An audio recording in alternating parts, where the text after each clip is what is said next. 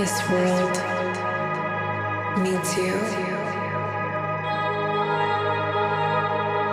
to show up and be exactly who you came here to be and to trust that that is more than enough. I'm Kim Banks, nutrition and lifestyle transformation coach. I'm the founder and CEO of Never Settle Lifestyle, a company created to guide you in the pursuit of becoming the best version of yourself through the complete wellness of your body, mind, and soul. I am here to journey along with you as you transform your life and no longer settle for less than what you are truly capable of.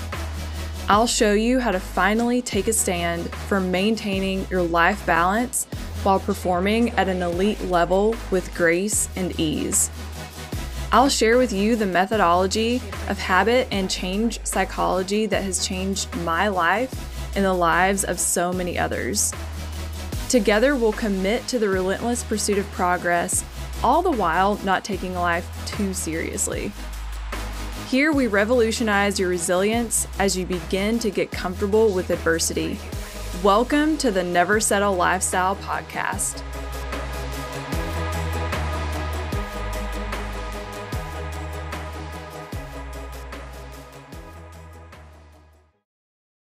Hello, and welcome to today's podcast you guys listen to this entire podcast all the way through. It is filled with so much wisdom and so much knowledge. And I cannot wait for you to dig into it. I would love your feedback as well. I want you to tell me what you've learned, if and how it helped you. I would love to know all the things.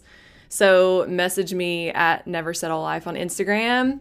If you could just do me that little favor. Um, also, if it slaps for you, uh, please leave us a review. That would be amazing. And today we are having Sarah O'Reilly on. So she is a performance physical therapist originally from Cleveland, Ohio, and is now based out of Boston.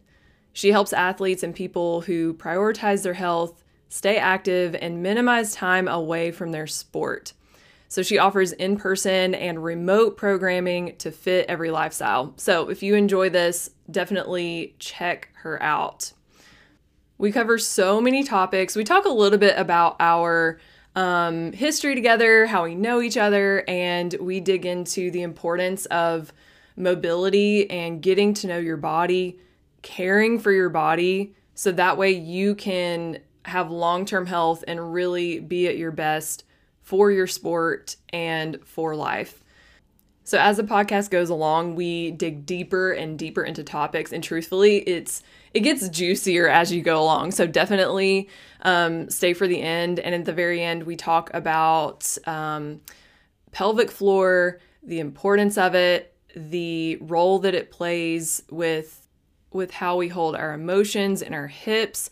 We talk about the role that it can play as far as having pain during intimacy. And we really go there. We do not hold back. So if this is something that you're interested in, definitely check that part out as well. We talk about injury prevention. We talk about, um, you know, what to do if you get injured and you're at the gym. What should you do next? And how can you keep your progress going? So there's a lot to this episode. I hope you enjoy it. So without further ado, let's dive in. Sarah, welcome. Sure. Thanks for having me. This is great. I'm so excited you're here. um, so you and I go way back. We you know, originally met at Seatown, I don't know what, 2017? Does that sound right to you? Yeah, that sounds right. 2016, I think maybe. Okay. 2016 or 2017, something something in that range. Yeah. So a little bit of a backstory to kind of preface and set the tone for everything. So you and I, we worked out together at Seatown and, you know, a few years later, fast forward, we end up coaching together over at C4 Athletics, which is pretty much literally across the mm-hmm. street, which is another literally, um, yeah. yeah, another CrossFit gym. And uh, so you were in school for physical therapy around that time yep. that we met. Yep, exactly. Yeah, so 2016 is when I started PT school. Oh my gosh. Yeah. Time time's really flown by. Um so I want Seriously. I want you to catch us up. A, for those that have no idea who you are, tell us who you are. But B, Yeah. you've moved recently. So you're no longer in Cleveland, you're in Right. Boston. So Yep. I want to know all the new things, what's happening. You've got a new space. What's that about? Tell us everything. Yeah, yeah. So when I, I um even going back to when Kim and I first met, when we first met, I was in PT school and at that time everybody, not everybody, but the majority of people in the CrossFit world, or I guess I should say majority of the PTs were not in the CrossFit world. Like it, there was not a mix at that point. Um, and so I, most people that I knew that were PTs were like CrossFit terrible, you're going to get injured, blah, blah, blah. Um, and so I was like, well, hang on a second. Like I know people that are doing it and they love it. So let me check it out. Um, checked it out, got hooked. And then ever since have just wanted to merge CrossFit and PT. And thankfully, I'm not the only PT that's done that. There's so many PTs now that are in CrossFit gyms, which is, I think, how it should be. Like PTs and chiros, like in these gyms, Yes. working with people that are getting injured, like right away, so that they don't have to take time away. Blah blah blah. Um, but all that to say is, I started working at the Cleveland Clinic right when I graduated, and all the while knew that I wanted to stay in the CrossFit world with PT. Um, and then when C4 opened and the opportunity to do PT opened up, I was I was all about it. So jumped on that, started something out of C4 Athletics, um, which was which was just so fun to watch it grow and to treat the athletes, treat a lot of the people in the community. Um, and then since I loved doing that so much, have uh, like you said, I recently moved to Boston like six months ago now, I want to say. Um, and was super scary, but opened my own thing here and have an actual space, which is, which is just like, I, sometimes I, I sit here and I'm like, how, how did I do this? How is this possible? Um, so it's been a whole adventure of its own, which has been really fun. It. Um, yeah, and then the community here is, it's just so much, it's it's different. It's very different than Cleveland. It's a lot bigger. It's well, it's similar in a lot of ways, um, but it's there's just more people. There's more going on. You know, there's uh, a lot of CrossFit gyms. There's always people like training for the Boston Marathon and running, and so there's all sorts of stuff just constantly going on. Jiu-jitsu is huge here. There's a lot of jiu-jitsu gyms um, because there's a big Brazilian population. So um, it's just a very active community, and I'm I'm glad to. I think of all the places we could have moved, I'm glad to be here and to be setting things up. Um, and it feels like it's kind of a a CrossFit city as well, in the sense that like NOBULL's here and Whoop is here, and like all of these cool companies. I think Normatec is based out of here as well. Um, so there's just a lot of people that are like OG CrossFitters, yeah. which is cool. I just got goosebumps when you said that. That's Yeah. Yeah, I and you know what? I am such a firm believer that life will just take us where we need to go as long as we're willing to just be open and you know take that action. And that's something really cool. I just want to like like shine this light on you for a second that I've witnessed you do. Like we've talked business and you know the nuts and bolts of all of it and we're both just kind of like, yeah, like we're you know this is our profession we kind of like you Right. always low key kind of don't feel like you know what you're doing So true. and you're and it's like to just lean into that openness and just be like all right you know life take me where you will. I am willing. And like look at where you've ended up. This is so it's so fun as your friend and like previous coworker to just see your growth and be like here we are. Yeah, yeah, seriously, thanks. It's fun to like reflect on this with people that have seen the whole journey too, because it's always like you were saying, I never really know what the next step is or like what I'm doing in the current moment. So I'm always just so focused on like, okay, how do I how do I attack this as best as I can in the day, like in the present day? So it's really fun to sit down and reflect on it all and be like, oh wait, yeah, like we've made a lot of progress, both of us. And so Yeah. it's cool to look at that. Yeah, it's funny because you are just in your daily moments. And if you actually take time to look back on where you were a year ago, be it mentally, physically, professionally, like your mindset, your finances, all that stuff, and you're like, oh, wow, wait, hang on. Yeah, absolutely. It's so true. There's a lot happening. Yeah, it's it's so much happening. And it's easy to miss all that. Yeah. Because, I mean, the pace of life can just get out from under us if we're not careful because we're always in that pursuit. You know, I think it's so important to have that time to be and allow yourself to have that little pat on the back, you know? Right. Right. Yeah, I totally agree. So it's been um and my fiance John, who you know has been so supportive this whole time and is trying to get me to see that, but it's hard for me to to like slow down and see that because I'm like, yeah, yeah, yeah, I know, I know, but yeah, I also have these five other things I have to do, so I'm gonna focus on those five other things. So it's it's great to just sit and just reflect a little bit as well. Yeah. I love it. I feel like you and I always do that when we ever have a moment to sit down. We're like, wow, look how far we've come. Right, right. And it's I love that you're encouraging me to do that too, even from afar, because it it is hard to do that on your own. And sometimes you just need someone else to come in and help you realize what you're like what you've done, where you are, how far you've come. Pretty Yeah. cool. And and how far you still have to go, like the cool things you still are working on too. Exactly. Exactly. And sometimes it's kind of of it's so okay to not know what that, you know, farther along journey is going to look like because like think of you when you were in mm-hmm. school. If like now you, Sarah, would have gone to past you, Sarah, i mean like, hey, so here's the deal. You're going to have this awesome fiance. He's super supportive. You're going to move to Boston where all these like really big names are. And here's what this is going to look like. You'd be like, oh my gosh, I'm so overwhelmed.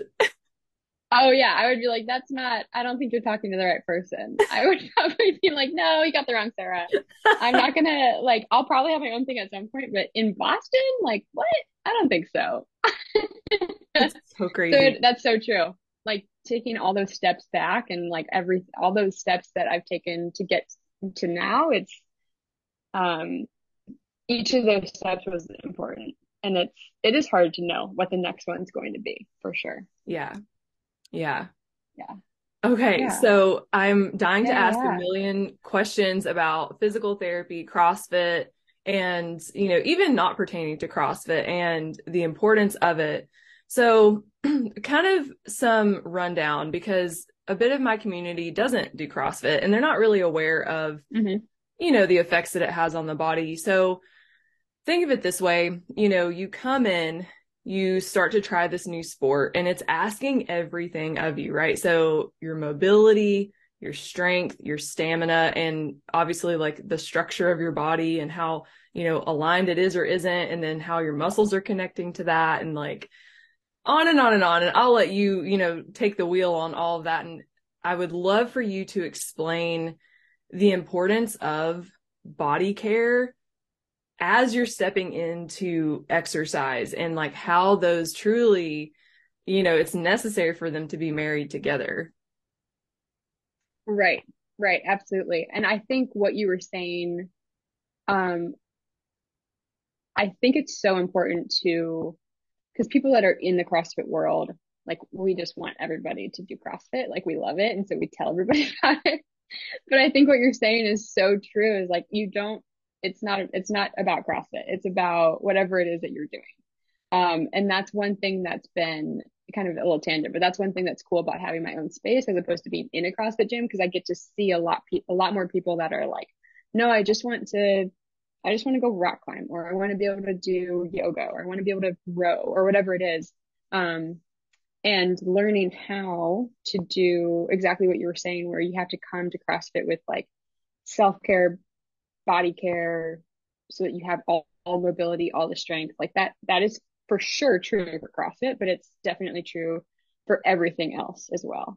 Um, and so I think that that's huge because this is something that can be applied to all all sports, all activities. Honestly, even if you don't even consider yourself an athlete, which if you have the intention of moving your body, like I consider you an athlete, but um, even if you're like, no, I don't, I just want to be healthy and exercise and whatever that whatever that looks like.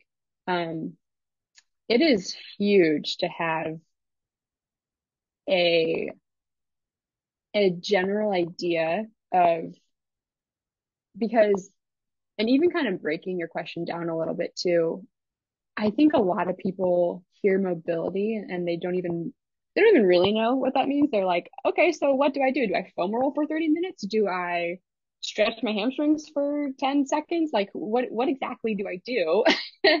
Um you know does that and and then breaking that down so if we're going more crossfit specific um what does mobility look like in terms of having a better squat or having a better, which we know translates over to so much in CrossFit. Um, or, or is it a matter of being able to get into various yoga positions? Um, so there's a lot with that. And I really love explaining to people that mobility is a big part of it. So getting to the point where how I define mobility is being able to move through the range of motions that your joints are supposed to without pain, without restrictions. Um, and that depends, you know, a lot on what the person's sport is too, because um, for CrossFit, we know that getting into a squat, so being able to do like a wall ball or a clean or a thruster or a snatch or, you know, so many things, that's huge to be able to get into that full depth. But there's so many positions where, and I don't work with a lot of footballers or sorry, football players, but um, like if we're talking about like somebody who is like on I don't know. But basically, there's so many things that come to mind, like football or anything where they just have to stay into a power stance and not necessarily get into a deep squat. Like mobility for that kind of person is going to be way different than mobility for somebody who needs to get into that deep squat to get a full clean or whatever it is. Um, so huge range of motion when it comes to mobility, I guess is is the the answer like kind of the definition, and it's so broad. Um, and that's why it's so helpful to be able to work with people one on one because then we can really get into like, okay, what, what are the demands of your sport? What do you actually need to be able to do? What do you want to be able to do? Um, so, so even getting somebody to understand like what mobility means for them is a huge thing just within itself. Um, but specific to CrossFit, like a big thing is being able to be mobile in your low back, in your shoulders, in your hips, ankles. I mean, CrossFit's so full body that quite frankly, like everything. um, you know, like truly everything needs to be strong and also mobile so that you can switch from sport, you know, from one thing to the next, from skill to skill. Um, yeah, so I love being able to help people even just understand that. So when when we coach together, that was one thing I always felt like I wanted more time with people to to talk about, and it's tough because you know you have to get through so much within a class. Um, but I always wanted to just like explain that to people specifically, but it's it's hard when you have like 10 seconds and then you have to start the clock or whatever it is, you know. Um, so yeah, and I feel like I'm rambling now at this point. Am I answering no. your question? no, yes, you you totally did, and you expanded on it too, okay. which is great because it opens up an avenue for me to like go down some different paths here. So, it, dead on. I mean, and I I think I loved taking your classes because you really would take extra care of, hey guys, here's what we're really looking for, and here's how you're going to um be able to get into this position long term if you do it, like you would kind of give us tips post workout of, Hey, here's some things to play with at home. And, and that I love your Instagram for that reason too. You guys go check her out. We'll plug her at the end for sure. Um, I, I would love to go into like let's just pretend for a second if you could set up let's pretend like you ran a CrossFit gym and you had all the, you know, time and ability to create it in whatever way you wanted. Like, how would you set that up? Like, would, like, what do you think is so key and so important for people to be doing with their body care, you know, specifically physical therapy pre post workout, like during class, after class? the other 23 hours in the day like for you like what is the biggest thing that you think people tend to miss the mark on that you would make a change with so thinking about like if i had a crossfit gym and was structuring it in whatever way i've i've seen a, a variety of different crossfit gyms and i kind of while I'm thinking about this question, I'm, I'm kind of thinking back to like, what are some of the like best things I've seen? Um, and it's so easy. This is, I think this is a really hard one because a hard one to integrate at least because so much of the culture and kind of like the schedule mindset is that when you're done with the workout, like you're done and you just go home. Um, and that's not like, I don't think there's anyone to like necessarily put the blame on for that because that's just kind of how it's been for right. so much of like CrossFit gyms or honestly sports when I was growing up. Like when you were done, you would just go home. yeah, it's just kind um, of it's just kind of like how it goes. It's just the the habit of it and the lack of I think yeah knowledge of hey, you know, as as much strain as you're putting your body through, like let's focus on the structure and mobility and all of that as well, right? Yeah. Yeah, exactly. Um, and the, the warm up is huge. I think focusing on having a really good warm up where you're activating the specific muscles you're going to use, um, and, and actually like putting people not just through like a stretching warm up, but also like a load warm up where if we're going to doing, if we're going to be doing squats, like definitely getting some empty barbell squats, getting some banded strengthening, like something just to, just to activate the muscles so that they're not just essentially shocked or not ready for the movement when we then add 45s on the, on the bar and start squatting. Um, so that's huge. So I think I've been to some gyms where they spend like 20 minutes warming up for just, just squats and then they just squat that day. Um, which like I think, I think can like has its time and place, but I think it's not necessary every single time. But I think something like that where you're getting a more targeted warm up. Um, but then also, and this is where I'm like, yeah, it's hard to integrate this, but if I've been to a couple gyms where they make a cool down, mobility, stretching, or even like an added on accessory strengthening optional. But I would love, like, sometimes when I have people that come in and they're like, well, I don't really have time to add anything in beforehand. I'm like, honestly, do it after, do some accessory stuff after because your muscles are warm. You have just been through a hard workout. Like, yeah, you're probably going to be tired. So take some, take a couple minutes to kind of let your body recover. Like, bring your heart rate back down. Um, but at that point, like get a little bit of, um, like targeted strengthening in, and I'm not talking like one rep max is main point there. I'm just like accessory strength. That is, that's one thing that I think we can do a better job at is getting people to understand that getting your body warm, getting it loosened up, and then strengthening after things are loose is really when you're going to get a big, a, a large benefit from that. So. Mm.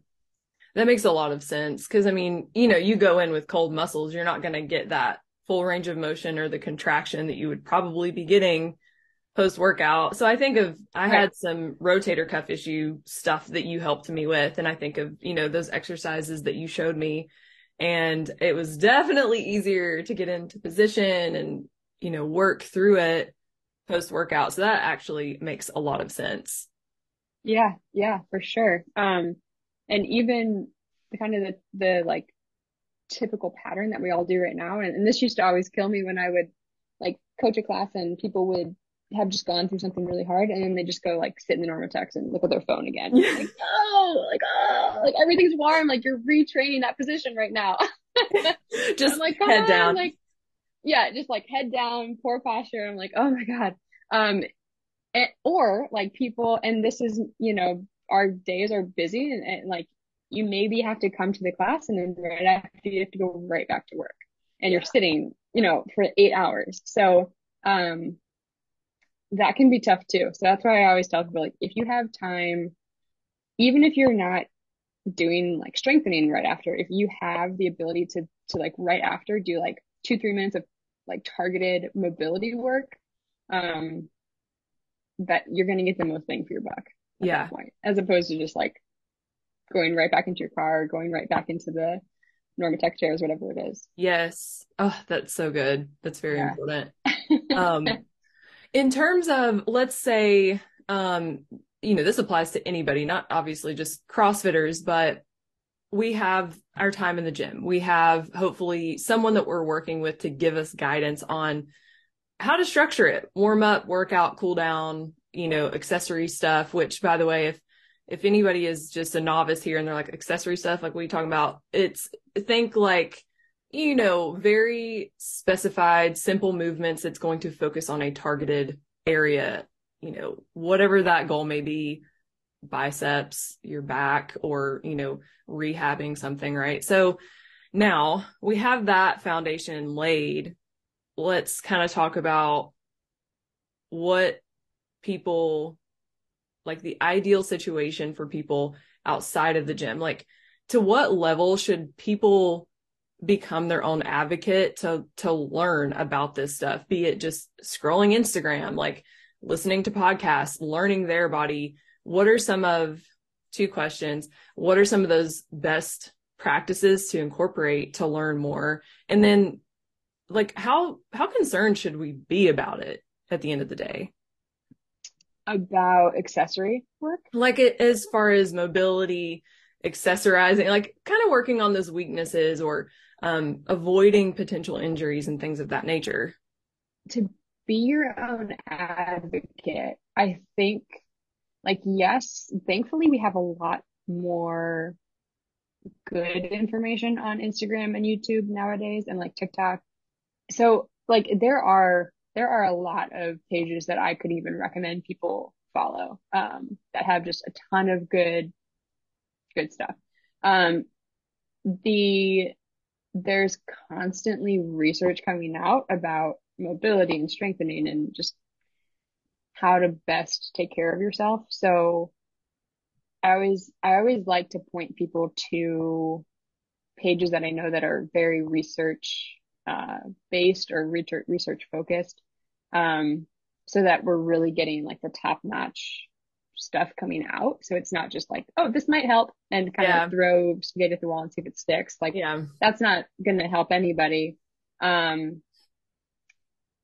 but in terms of being another good way to be your best advocate is I think honestly like booking a session, even even if you're not specifically injured or something like dealing with injury, recovering from anything, if you can find a PT or a chiro or somebody who gets the body and you can just book a session with them and just ask them questions, like that's a great that's a great way to um, even if they tell you like I don't know about certain things, they can oftentimes point you in the direction that you need to go.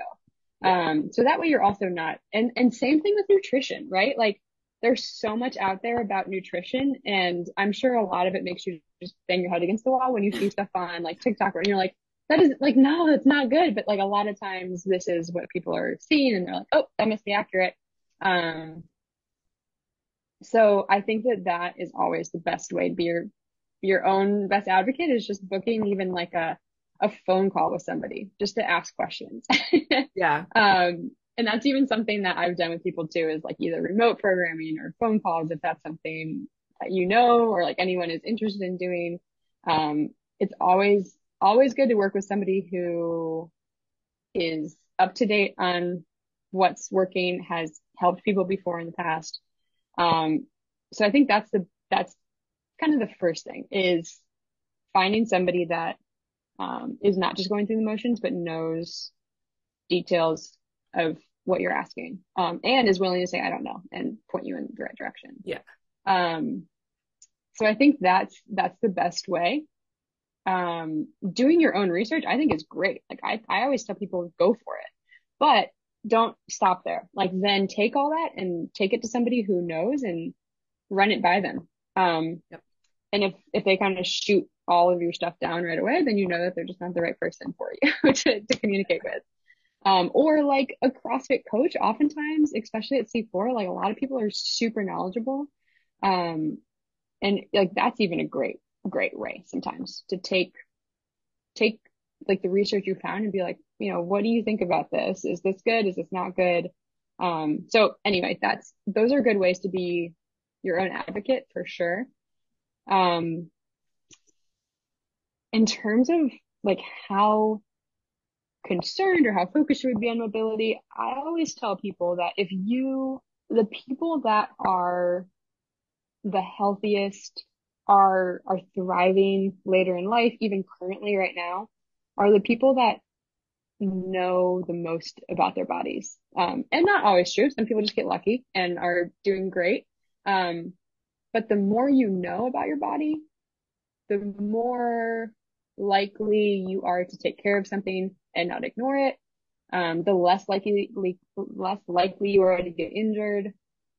Um, and so an example of that is when I first started CrossFit, I had been doing my own weightlift programming for years and didn't never had a coach. And when I first started at Seatown, one of the coaches there saw me shifting to the right significantly in the bottom of my squats, like a big hip shift. And if anyone is in CrossFit or is a CrossFit coach, you know what I'm talking about. But essentially to explain that to people that don't know is I was, I was going to the bottom of my squat and then pushing almost like almost entirely, not, not totally, but almost entirely off of my right foot to get out of my squat. Um, and I had no idea until somebody saw that and said to me, like, do you, do you know you do that? Um, and that's something that as I became more aware of that, if I hadn't known that, that could have led to so many issues on my right side of like overdevelopment of the muscles on the right side or my back or whatever. Um, but the fact that somebody said something, I was then able to like with them work on using my left side more or pushing more uh, equally out of the squat, that sort of thing. So, um, the and like that that's one example of how I started to learn more about myself. Another thing too is I know that like I um I always have people try to do like side to side mode like range of motion or strength tests because that helps them learn more about um their weaknesses, their strengths, whatever. And so basically to put that all back to your question is to say that like I wouldn't be concerned so much about mobility, but the reason that we focus on it is because the more you know about your strengths, the more you know about your weaknesses, those are all injuries can come from anything, right? Like it, you can fall and hurt yourself. Absolutely. But repetitive injuries where you're doing the same thing wrong over and over again is bound to at some point cause something to pop up. And that might not show up for years, right? And so sometimes it's like you did this run thing for, you know, years, it, like, and, and not even to say wrong because, um, a, a classic example of this is somebody who hits right-handed or throws right-handed in baseball or softball.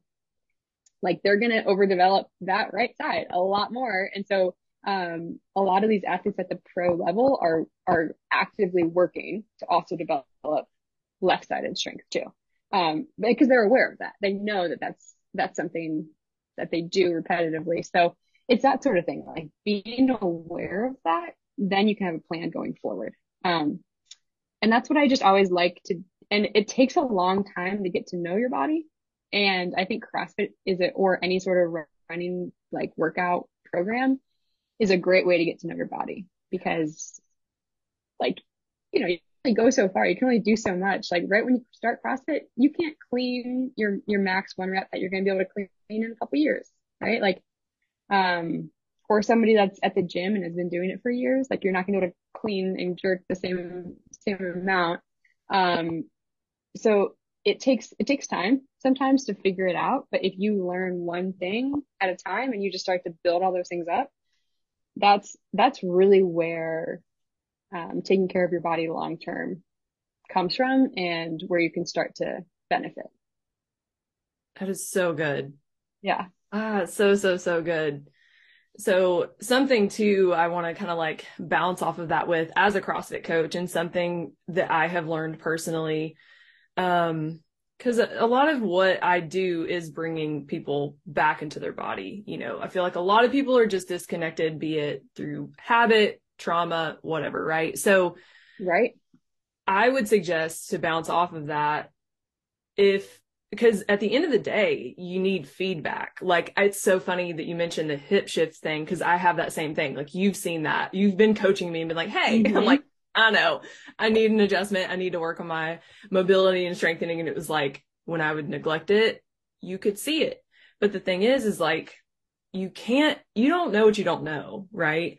So it's it's nice to have eyes on you, you know, be it a coach, be it a personal trainer. And I will say, you know, if this is a concern of yours and you do have a personal trainer, ask them, be like, Hey, if you notice any imbalances or if you notice any weaknesses, can you let me know? But the easiest thing to do, honestly, like film yourself lifting. Cause like your body, you're going to see the asymmetry, right? Like I, I would say that would be really helpful. What are your thoughts on that? No, I love that. I'm all about that. Um, I, yeah, if, if you can film it, if you can have somebody watch you, if you can have somebody, um, film it for you, whatever, you can learn so much about, um, yeah, side to side, or I've even seen people before too think they're getting way farther in a squat than they are. And then they watch the video and they're like, wait, what? I'm only getting that, you know, I'm not even a parallel. Like, are you serious? Um, cause it, your, your mind can play tricks on you and it's really easy to think that you're using each side's the same or that you're getting deeper than you are. Um, so yeah, absolutely. I love that. I think filming yourself, I think if you, um, I think a, a personal trainer is a good option as well too.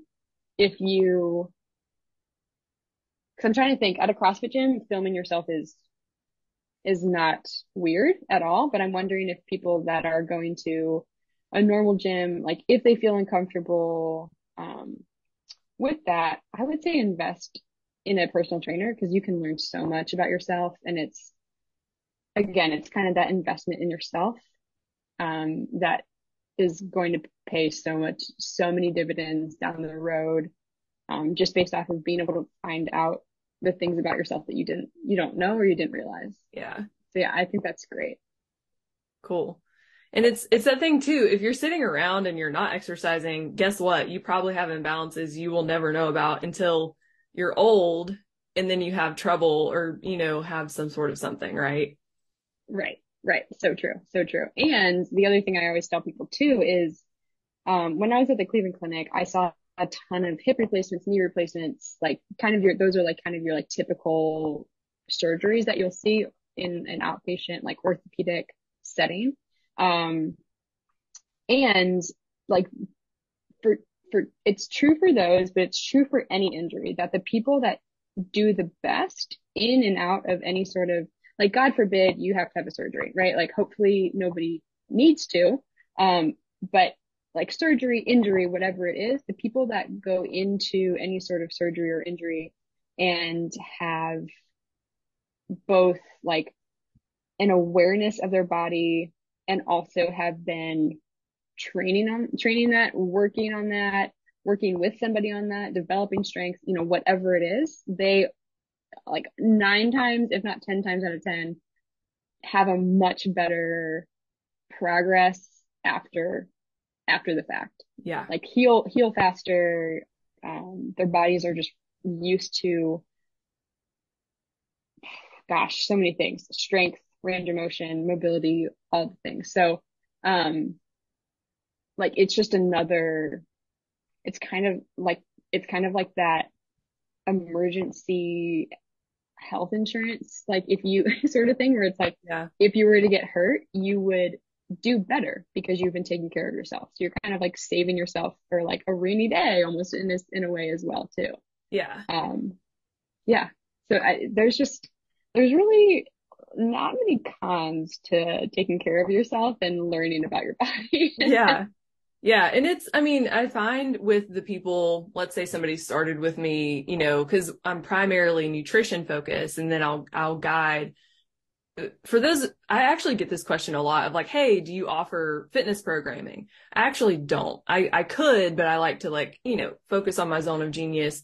It's just kind of a matter of time management for me more than anything, but it's like, I will guide you in a workout regimen that's going to be a good fit. We'll talk some mobility and, whatnot, right? But it's like, I notice the people that come to me that really have a minimal experience or they're currently doing minimal things fitness wise, they have the hardest time with like getting into that groove.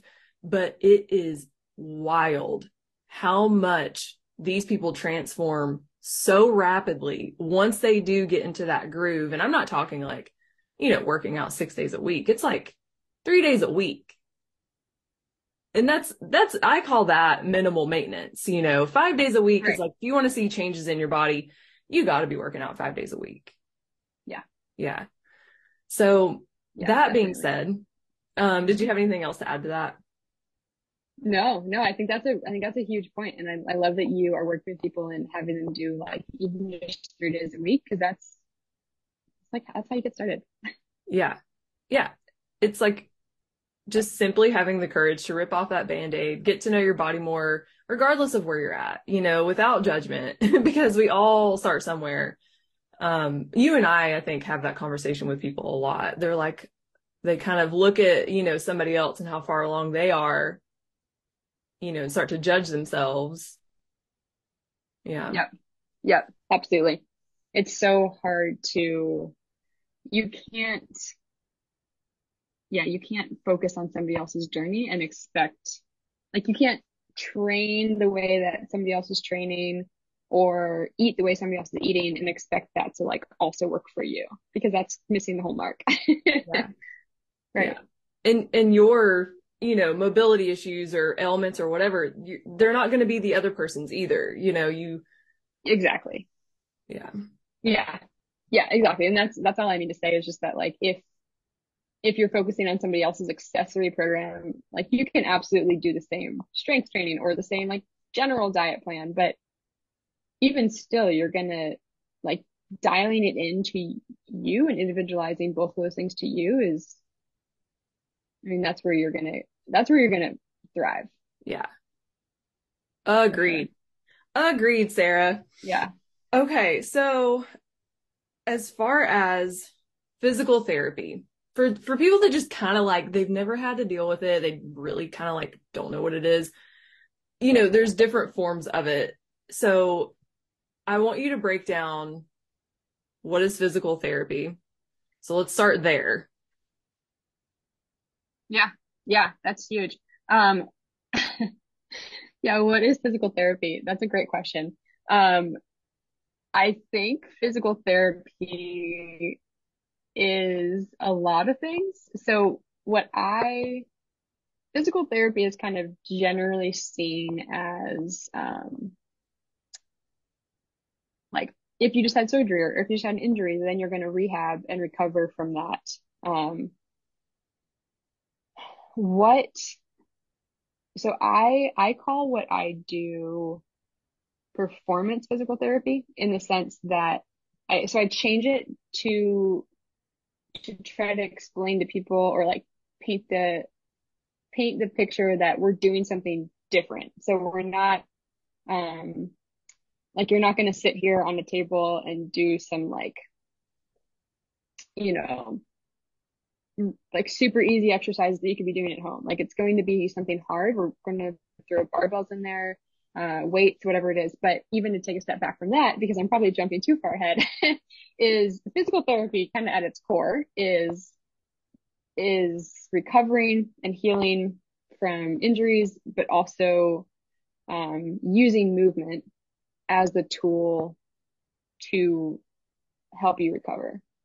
And that is that is probably the the truest um, component of what I do is that regardless of what it is, it's movement based and we're always moving.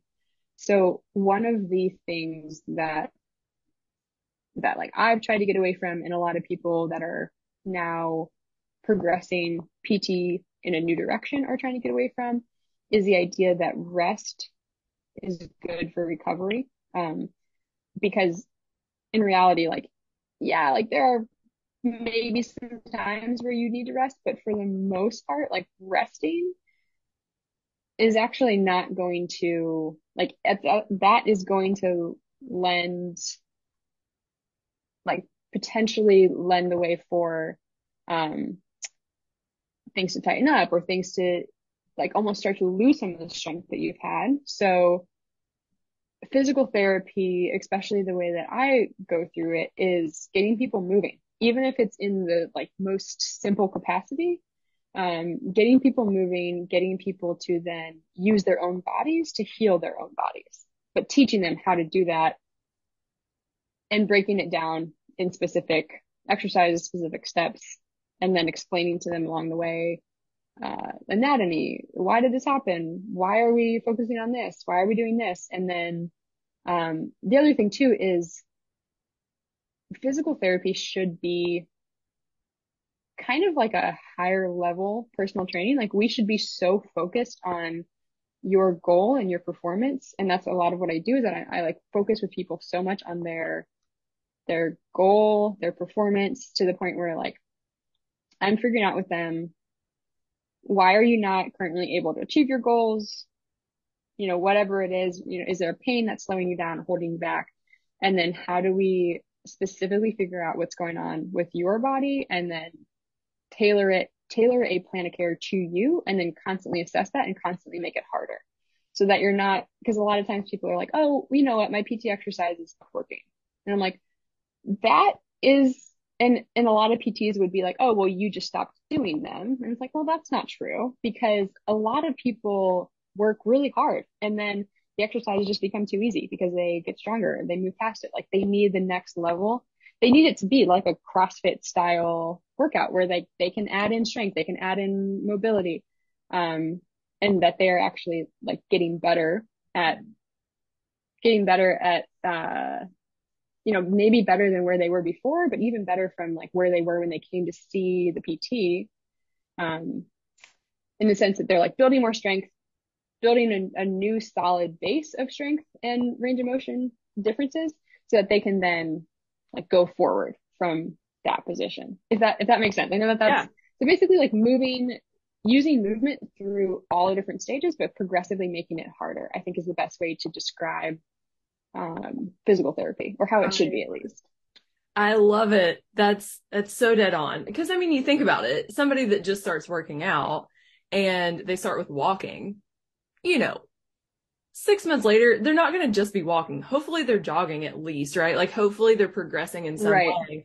And that's the point is to just constantly be growing and expanding that progress, right?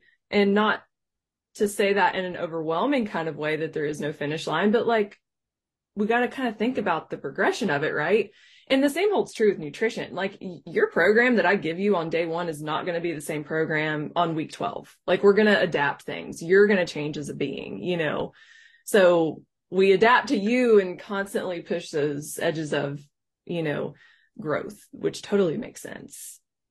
Yeah, exactly. And and I think if people are looking for a finish line, I think they're already going about it in the wrong way. Right. And not to like make it, um, not to make it more daunting. That should almost feel encouraging because it's, it's in the sense of like, there's always, even if you do like get to the finish line, like there should always be the next level or next goal or next thing that you're going for. Um, and I don't think that is coming from, um, like, even if you just hit a point where you're just at maintenance, keeping that. Like it should never be like, okay, I'm I'm going to try this nutrition plan. Right. And then I'm gonna and then I'm gonna go back to eat whatever I want. Like, well, that's not, you know, like um there should always be the next step of like, okay, well maybe now you're at a maintenance phase where you're just gonna but now you've learned what to eat, what not to eat, what to do for PT, what not to do.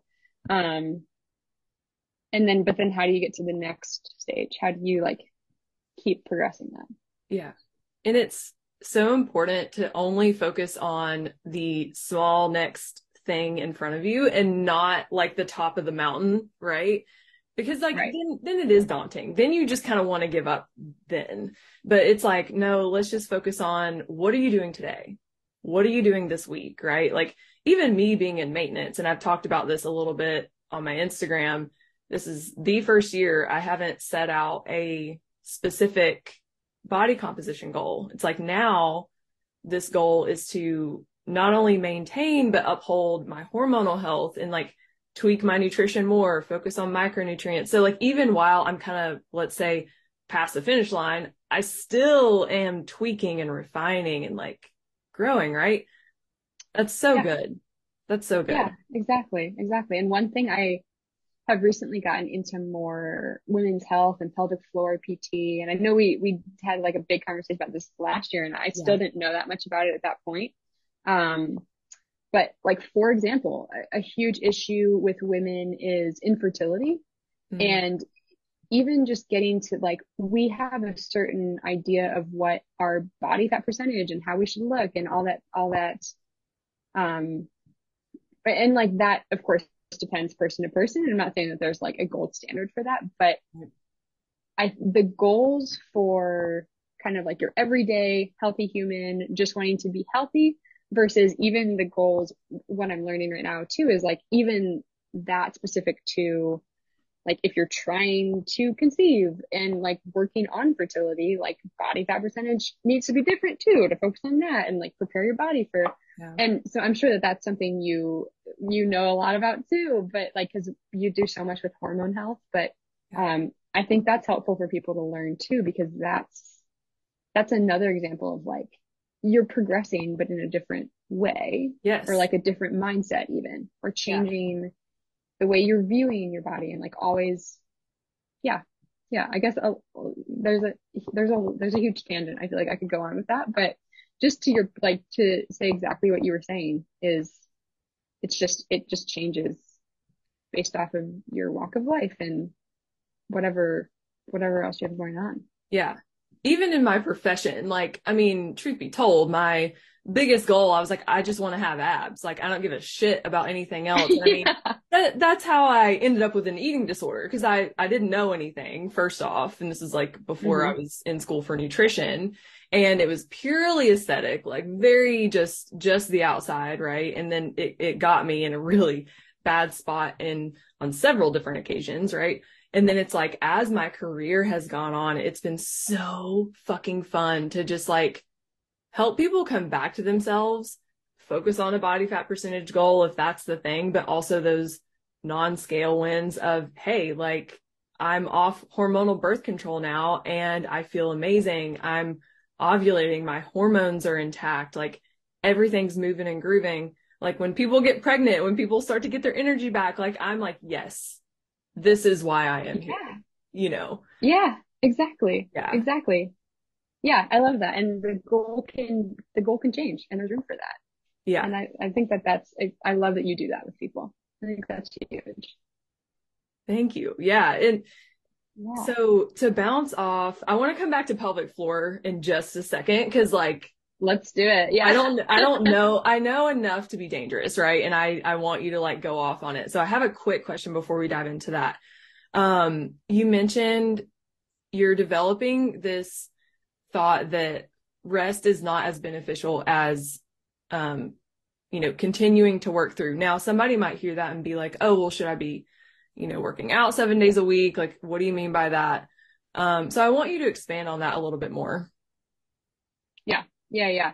Um so our bodies in if we're at the point where we're already doing seven days six or seven days of working out like yeah, you do need to rest and recover from that. And hopefully you are going hard enough to the point where you're feeling that. Um, and I think, I think the biggest thing with that is a rest day or like a recovery day can can look a lot of different ways. It's not just sitting at home watching Netflix or working and just sitting all day. Like that could involve going for a longer walk or going for like doing some yoga or even even going to the gym and just doing more of a like zone 2 style like lower heart rate just getting things moving kind of workout um and so I think that is that's largely what I mean. So if somebody and and, and also too when I first said that, I was thinking more specifically related to if you just got injured and you just hurt your knee or you just hurt your back, like I actually don't want you to go home and lay on your couch or sit down. Like I actually want you to start going through maybe not CrossFit, maybe not running, but like some sort of movement just to get things moving.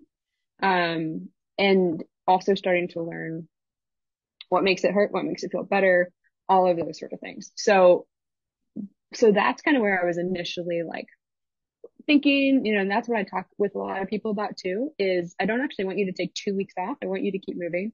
Um, but if somebody is healthy and, um, they are already like more is not always better. Um, quality over quantity, like they say. Mm. So if you're already doing um, let's see, if you're already doing, um, like even like five or six days hard at the gym and, um, I know that you're, a lot of the people you work with are not necessarily just CrossFitters, but kind of all over the place. But so if you're doing five or six days hard of running or whatever it is already, um, you can use that, you can use those those second couple like one or two days of the week to to just rest. Like that's totally fine. Um, it's it's okay to take a day and not do anything. so I don't think every single day has to be moving. Um, it, but like if you're going to be doing an active recovery day, um, I guess I guess that's to simplify, that is essentially what I'm saying is like take an active recovery day, at least one or two a week. And yeah. that can be, that can be doing nothing and resting.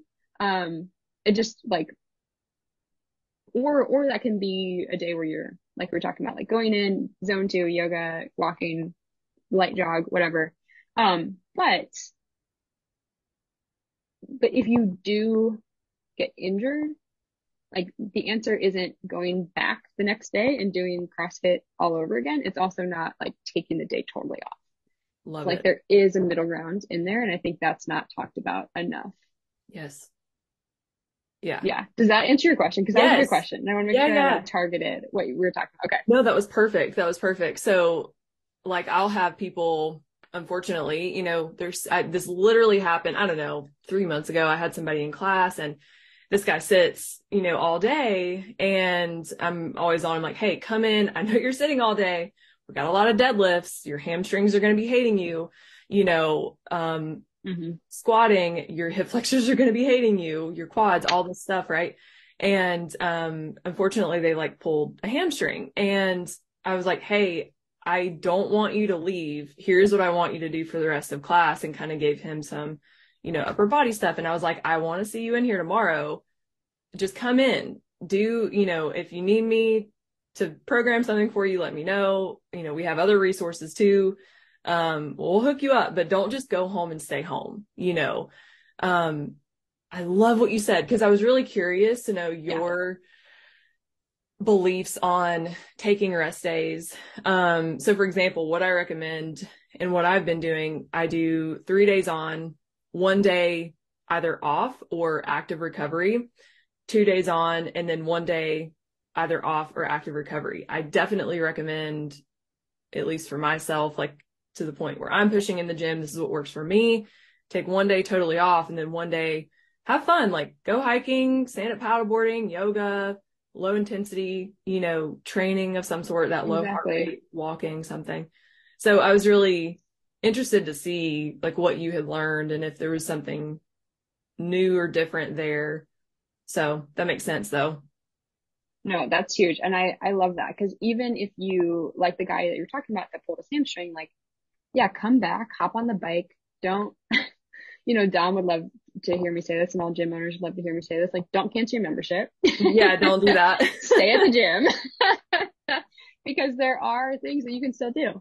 Um, like you can still hop on the bike. You can still move through like an accessory style program that either like a coach can give you, or if you go see a PT, they can give you something to work on, like Kyra, whatever, you can work on that too. Um, so that you're still getting things moving Love it.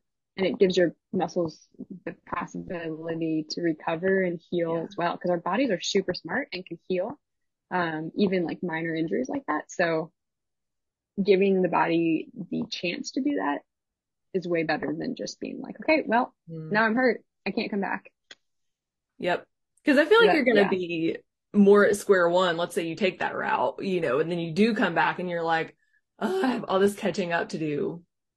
right right yeah it doesn't benefit anybody really to take that time completely off um and i say that with an asterisk because like I do, I think you're right. I think pe- some people will hear that and be like, okay, well, I hurt. I just have to push through the pain. It's like, all right, well, that's not, that's not quite it either. Like there is certainly, um, it's kind of just modifying and taking a slight step back. Um, but yeah, nobody, nobody benefits from like a total rest. If you're not going to benefit because your body is likely just going to tighten up and then healing's not going to occur the way that it can. Um, the gym owner, like your friends, the coaches, nobody in that regard is going to benefit either because they're going to, like, you're going to start to miss out on your community too. Yeah. So, so many things. That's so good. That needs to be, needs to be said. Like that's it. That's where it's at. That's great. Yeah. Cool. Yeah. Okay. Let's talk pelvic floor and yeah, Let's so do it. I could talk about this for a while, so feel Yeah. free to cut me off, please. go go on. I mean, I'm I'm pretty open, so this is this is we're on your timeline today. Um so tell us all the things like pelvic floor, what is it? Why is it important? What should we be doing with it or about it, right?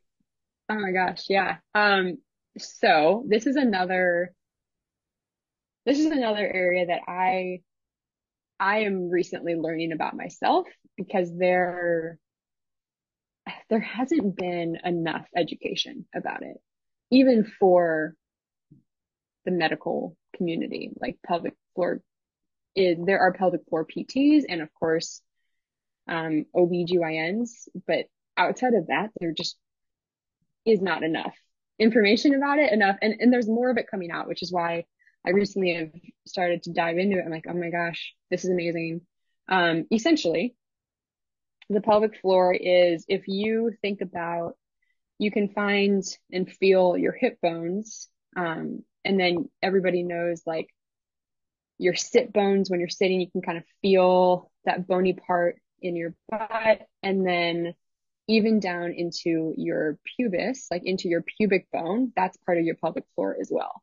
So that all essentially creates a, a like a bowl kind of is the best way to think about it. So if you think about like your hip bones kind of all the way down and then where, where like the bottom part of all of that comes together is where your pelvic floor muscles help support everything. So like your, I mean, your pelvic floor helps you go to the bathroom. It, they help like if you're, um, gosh, so many things. I, so let me back up. So the pelvic floor muscles, they're a bunch of smaller muscles within the bottom part of your pelvic floor, kind of thinking of like the bottom of a bowl. And that, that's, that's the core of what we call the pelvic floor muscles. But the pelvic floor is really also involves so much more in terms of, um, the stabilizing core muscles, stabilizing muscles of your low back, diaphragm, everything creates this essentially stable position of your abdomen. Um, and I like to describe it to people too as kind of like a canister. And Um, pelvic floor is on the bottom, diaphragm's on the top, and then your abs and your back muscles are kind of like the surrounding part.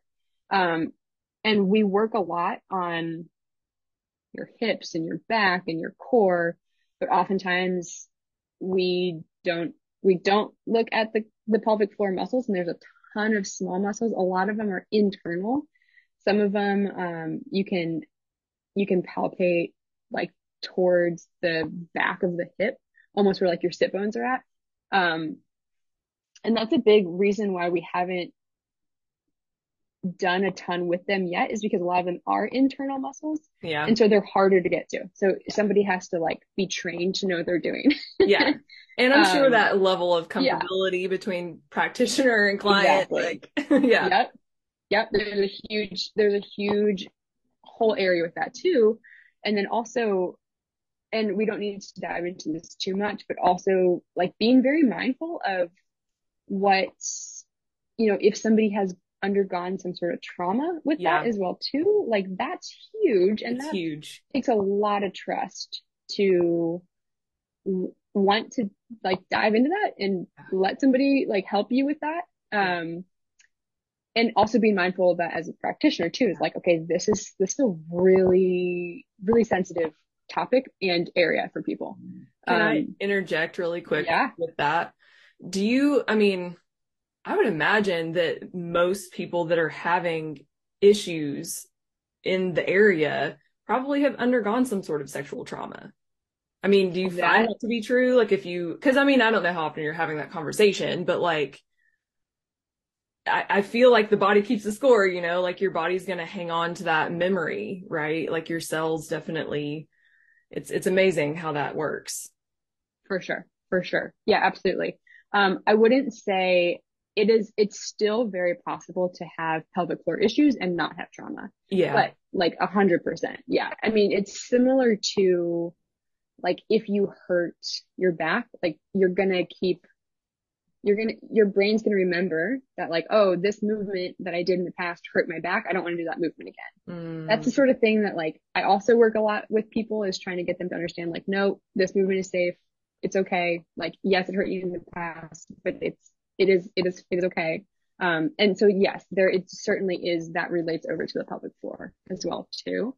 okay. Um, another big thing too is a lot of times we hold stress in our pelvic floor, like we hold it in our shoulders. yeah. Um, and getting people to understand that and even just be aware of that and, and to identify when you're stressed, like where are you feeling it right now? And, and if you can be mindful enough to, in those moments to, to know where you're feeling the stress. Cause oftentimes when we're in stress, we don't have enough mindfulness to like identify it Mm. until we then step out of it.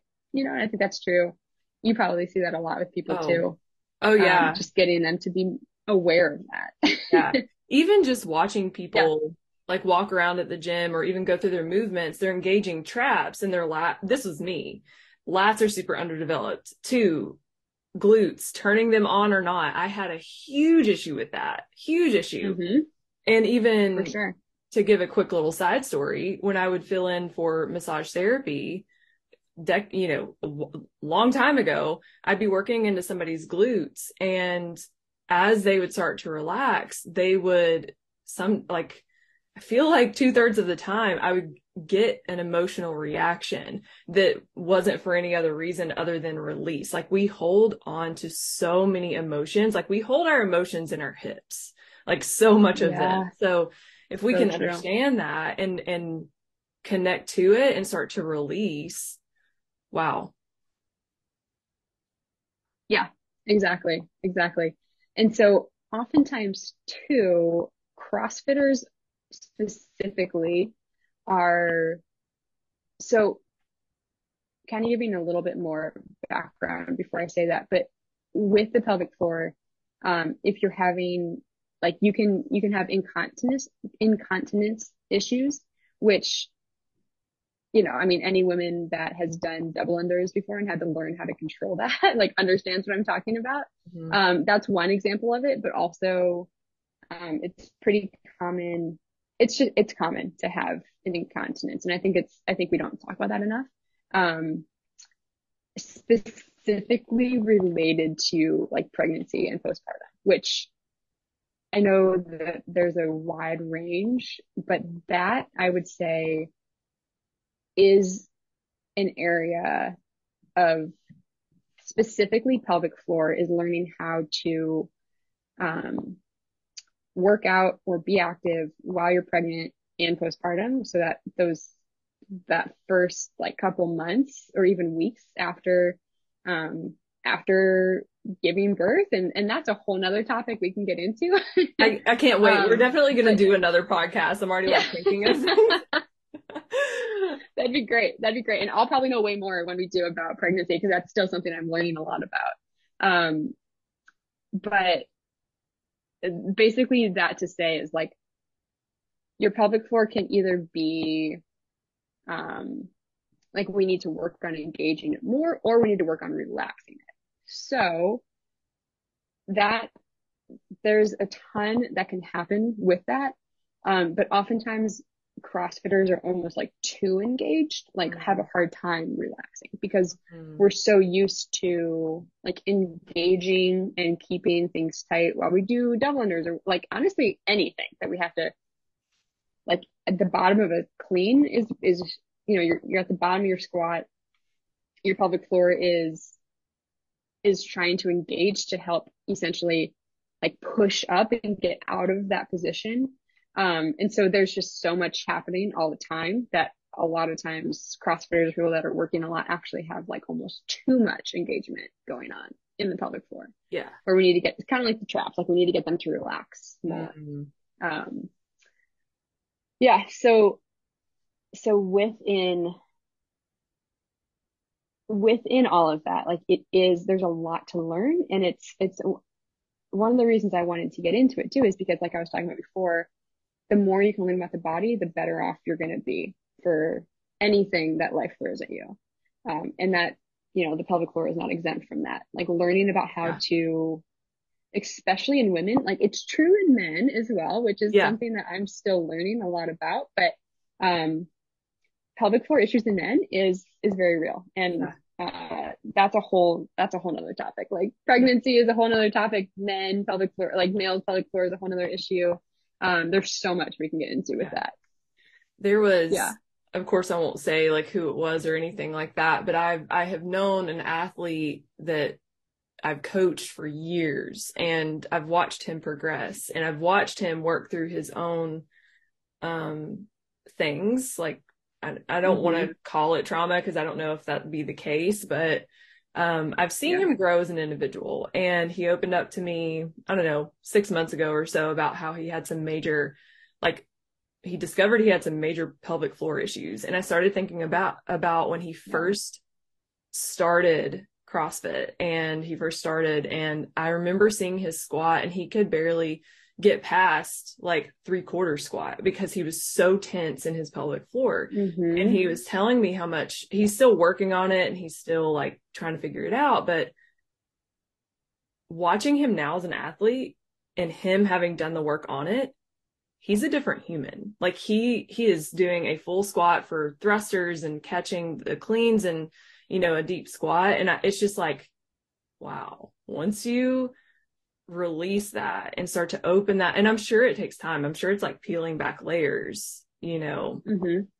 But I would imagine, and you can speak to this or not, however comfortable you are. I mean, I love going into the taboo topics. That's just how I roll. Yeah, I'm sure it has great. to do with, you know, pain during sex and uh, especially for women, you know, because everything's inside, right? So it's like, Right. Yeah. So if you're having painful sex, like, hey, I wonder if this is, you know, I'm sure there's a lot of factors at play on and on, but yes. Yeah. Yeah. Yeah. Yeah. Exactly. And that is, um, I think something that like some people are super comfortable talking about, but I think for the most part, people aren't. And so they don't mm-hmm. know, like, is this normal? Is this not normal? Because we just like, it's just not like it is not normal. Let's just yeah. say, let's just put it that way. Like pain during intercourse of any any like form is not not normal. Yeah. Um and can be that can be changed. Like that can be fixed. Yeah. Um to the point where you can learn how to how to relax like learn what it is you need um and even on that topic like if there's anybody listening that is having that like lube is your best friend Yeah. because that helps to just like loosen so many things up and um like just helps to keep things more relaxed is I mean and we keep saying that word but that's really the best word for it And because yeah absolutely that is not something that anyone should have to go go through yeah. And I would imagine too, factors like, you know, comfortability with your partner. I have noticed Mhm. personally, like my stress levels will play a huge role. You know, if I'm if I'm oh tense, yeah if I'm going through a lot, I have it's it's not that I can't like, you know, get myself to that place, but it's just it takes it takes a little bit you know, more foreplay to kind of get relaxed, right? So like take your time with it. Yeah. Don't try to rush into things because in, in communication, I'm just speaking here from experience now, like communication's huge. Like you have to be at the point with your partner to be comfortable to communicate like, hey, I'm gonna need some time and explaining like because I, I wonder if men kind of take it personally of like, oh, you're not ready to go right this second. It must be a, a me thing. And the guys maybe, I wonder if they take it personally sometimes, but it's like a no, there's more at play than, you know, just being there and ready to go. Right. And like 100% us as women, we hang on to those emotions, I feel like, and uh, have them float around a little bit more where I feel like depending on the man and depending on the person, I guess in general, it's like how, how hard do you hang on to those emotions and how easily do you kind of let them go? You know, like, like Kurt, for example, he's a perfect example. He's the type of person, he doesn't let a lot get to him and he just kind of like lets emotions go through him. Me, on the other hand, I have to like go through my process of letting them go. Right. So it's like noticing when I'm in a stressful season and it could be anything, you know, and being like, oh, okay, I'm tense today. I'm going to need a second. You know, I need to relax. It, it's interesting. Once you're aware of that, you kind of stop judging yourself as much too. Cause we have this Mhm. picture of like what it should look like, you know, based on yes. what the world tells us. And it's like, no, right. Yeah, right. And I was just thinking that as you were talking. Yeah, because I I hope that even even diving into this a little bit, like anyone that's listening to the podcast, I hope that this is an encouraging conversation because it's it's so true that like we all through our own lens of the world see see like sexual intimacy in whatever capacity that is as like it should be a certain way. And that's like they're really and then i think that adds a certain level of stress too. And then like you know it, there's so much there's so many layers with it that i think it's so worth it to just realize like no it is entirely what you make it. And it there are like if it is something that is painful or you feel like it's not um living up to what you want it to be like there are so many ways to address that. Yeah, and I think that's another reason I wanted to get into pelvic floor PT too, because I think that the space for that conversation needs to be opened more yes, for people individually, even just when they come in to just feel comfortable saying like, you know, like either it is painful or I, like this is not, I don't know what to do in this situation or like, and like have somebody you can just talk to about it because it's, I don't think that we have enough space to just talk about it. Yeah. Right. And not feel judged or, right. you know, whatever. So Yeah. I think that's, that's huge. Yeah. And you guys consider this your permission slip. like we can talk about it, you know, because I There think is. a lot of I think a lot of people walk around questioning like this is not normal. You know, it's kind of that thing. I don't Mhm. I don't know if you can relate to this, but things I would experience in my teens of, oh my God, I got stretch marks at age 13 and you feel like it's, it's like this thing that nobody else has. And you're like, uh, that I hate this thing about me. And you feel like you're the only one in the whole freaking world. No, it's probably normal and nobody's just fucking talking about it. Exactly. Yeah. Yeah, exactly. Everybody, not everybody, but a lot, most people get stretch marks. You know, most people are like not having or like could be having a different sexual intimacy life than like what they feel like they should be having. And like they're, I feel like everybody has room for conversation around that yeah. in some capacity. Yeah. With, yeah. so tell us if somebody's like, okay, that's cool, but what do I do about it? You know, apart from managing stress and communication and all that stuff in the bedroom, like what can we do physically? You know? Okay. So the, sorry, the question was like, what can, what can you do about it? Yeah. From a physical therapy standpoint, like what, even be it, do we go see somebody? You know, is there something we should be doing at home? What does that look like? Yes. So if you can go see somebody, do it. Um, another reason that I wanted to get into pelvic floor PT is there's not enough of them. Like there's not enough people to go to. And if, if you do, most of them are booked for months. Um, so like, yes, if you can do it hundred percent. Um, that's a great question though. Like how to, I think, I think one of the biggest things is learning how to manage stress and learning how to keep expectations low, I guess, and like not I don't mean that in a bad way, but I mean in the sense of like not putting so much pressure on yourself that you have to like you know you do like you don't have to have the same sexual intimacy that the like your the next person the person next to you has or like and I think that that puts a lot of stress on people and learning that it's a very individual process. Um, so if it is just that you're having pain, like I honestly, one of the best things you can do for the sake of relaxing everything and keeping the pelvic floor muscles healthy is um, using lube, honestly. Like that's a huge area. It just helps to relax. It, and it's, oh my gosh, it's, it's basically like using, like if you go to, like thinking about going to um, a massage and if they didn't use massage cream, right? Like yeah. it would just be so, it would just be so uncomfortable and yeah. it would almost be like, like, why am I, why am I, what am I, why am I getting this massage? Um, so that's it. I think the best way to describe that is it just helps to um helps to loosen up the muscles, helps to just make everything not as tight and therefore yeah. hopefully not as painful. Um, yeah. like if you are still having pain, definitely try to reach out to somebody. I'm I'm here for questions. I can like hop on a phone call with people. Um, because I think even just having somebody to talk to is huge.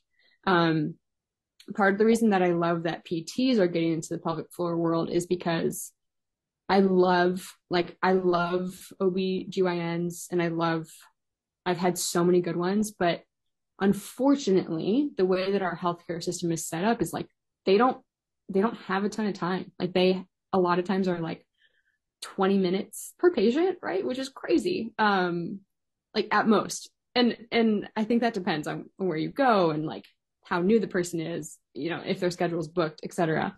Um, but I think it's hard to like really feel, and like also when you're in like a medical hospital system, it's hard to feel like you can open up about that, um, especially when you know that you have limited time. So. Yeah. Having somebody that you can call, you can talk to, that like knows these questions, isn't going to judge you, is also yeah. huge.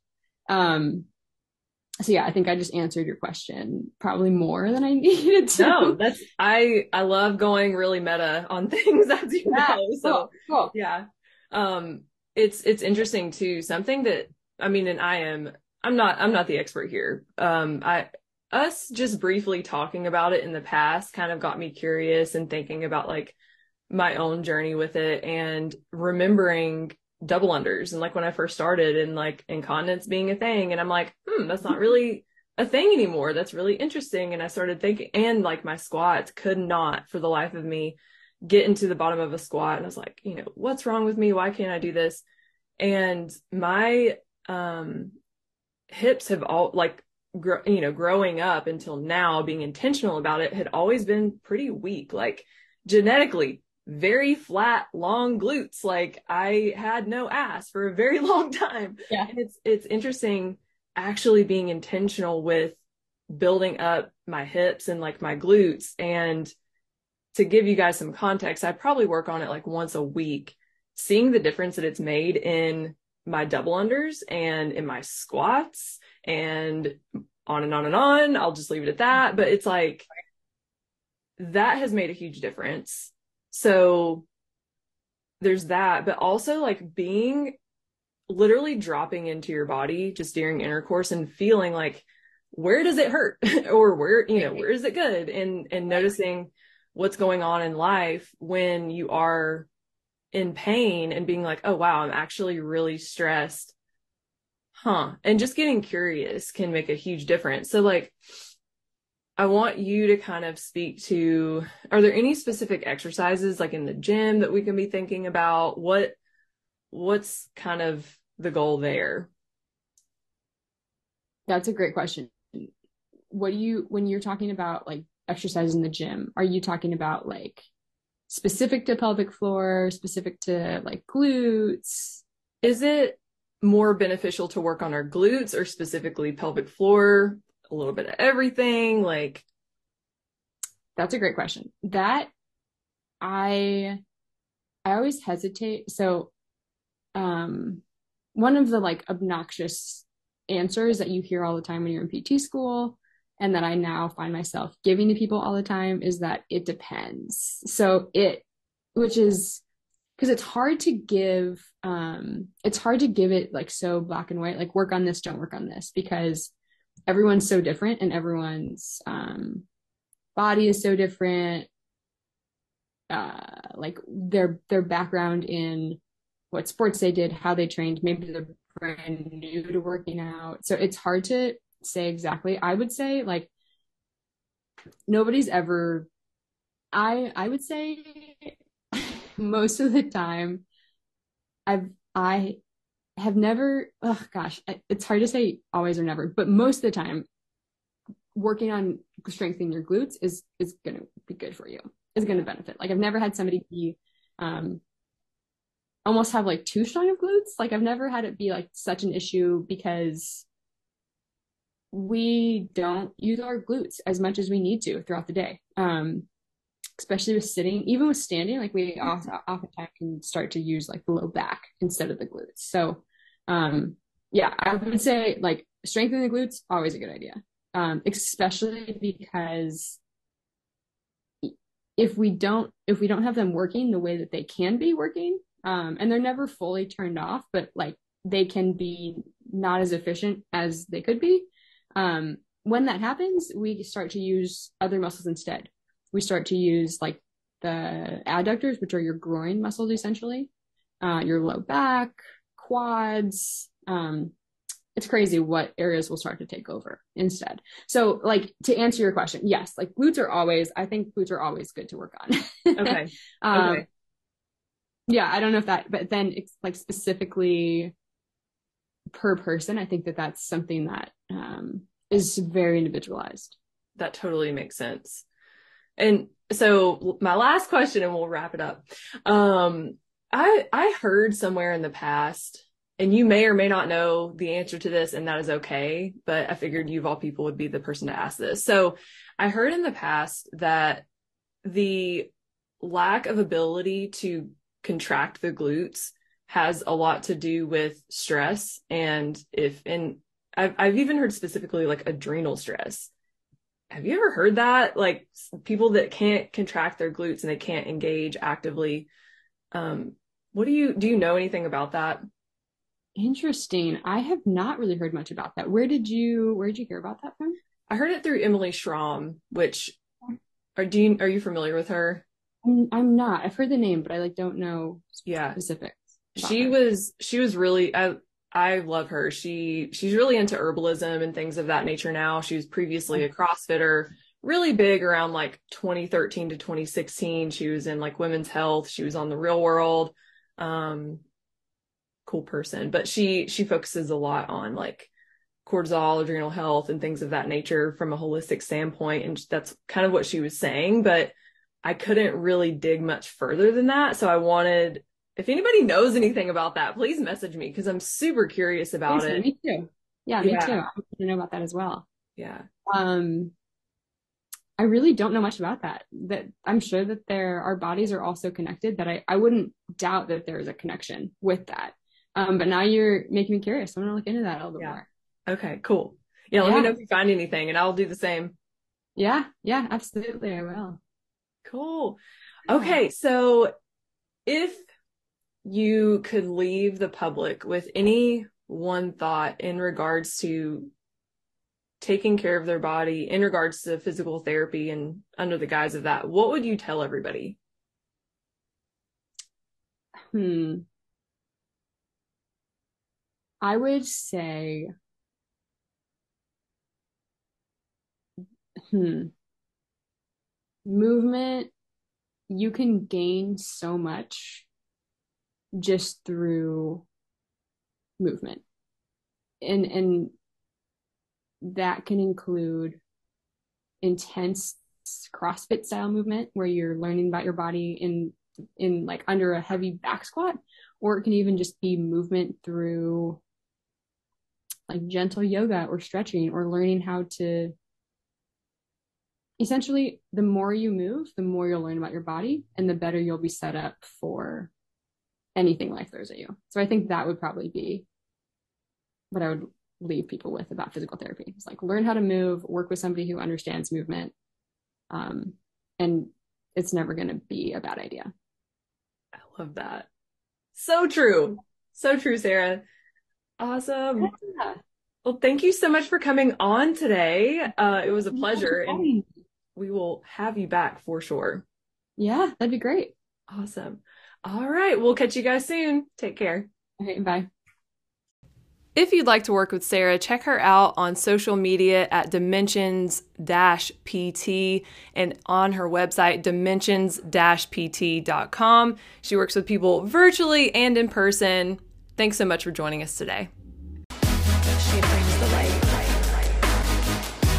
Thank you so much for joining me today on the Never Settle Life podcast. I would love to have your rating and review, so let me know how you liked it. If you enjoyed it, please share it with a friend and someone that would enjoy it as well. Let me know what you would want to hear more of. Send me a comment in my latest Instagram post at Never Settle Life on Instagram. Until next time, I'm Coach Kim. I'll talk to you soon.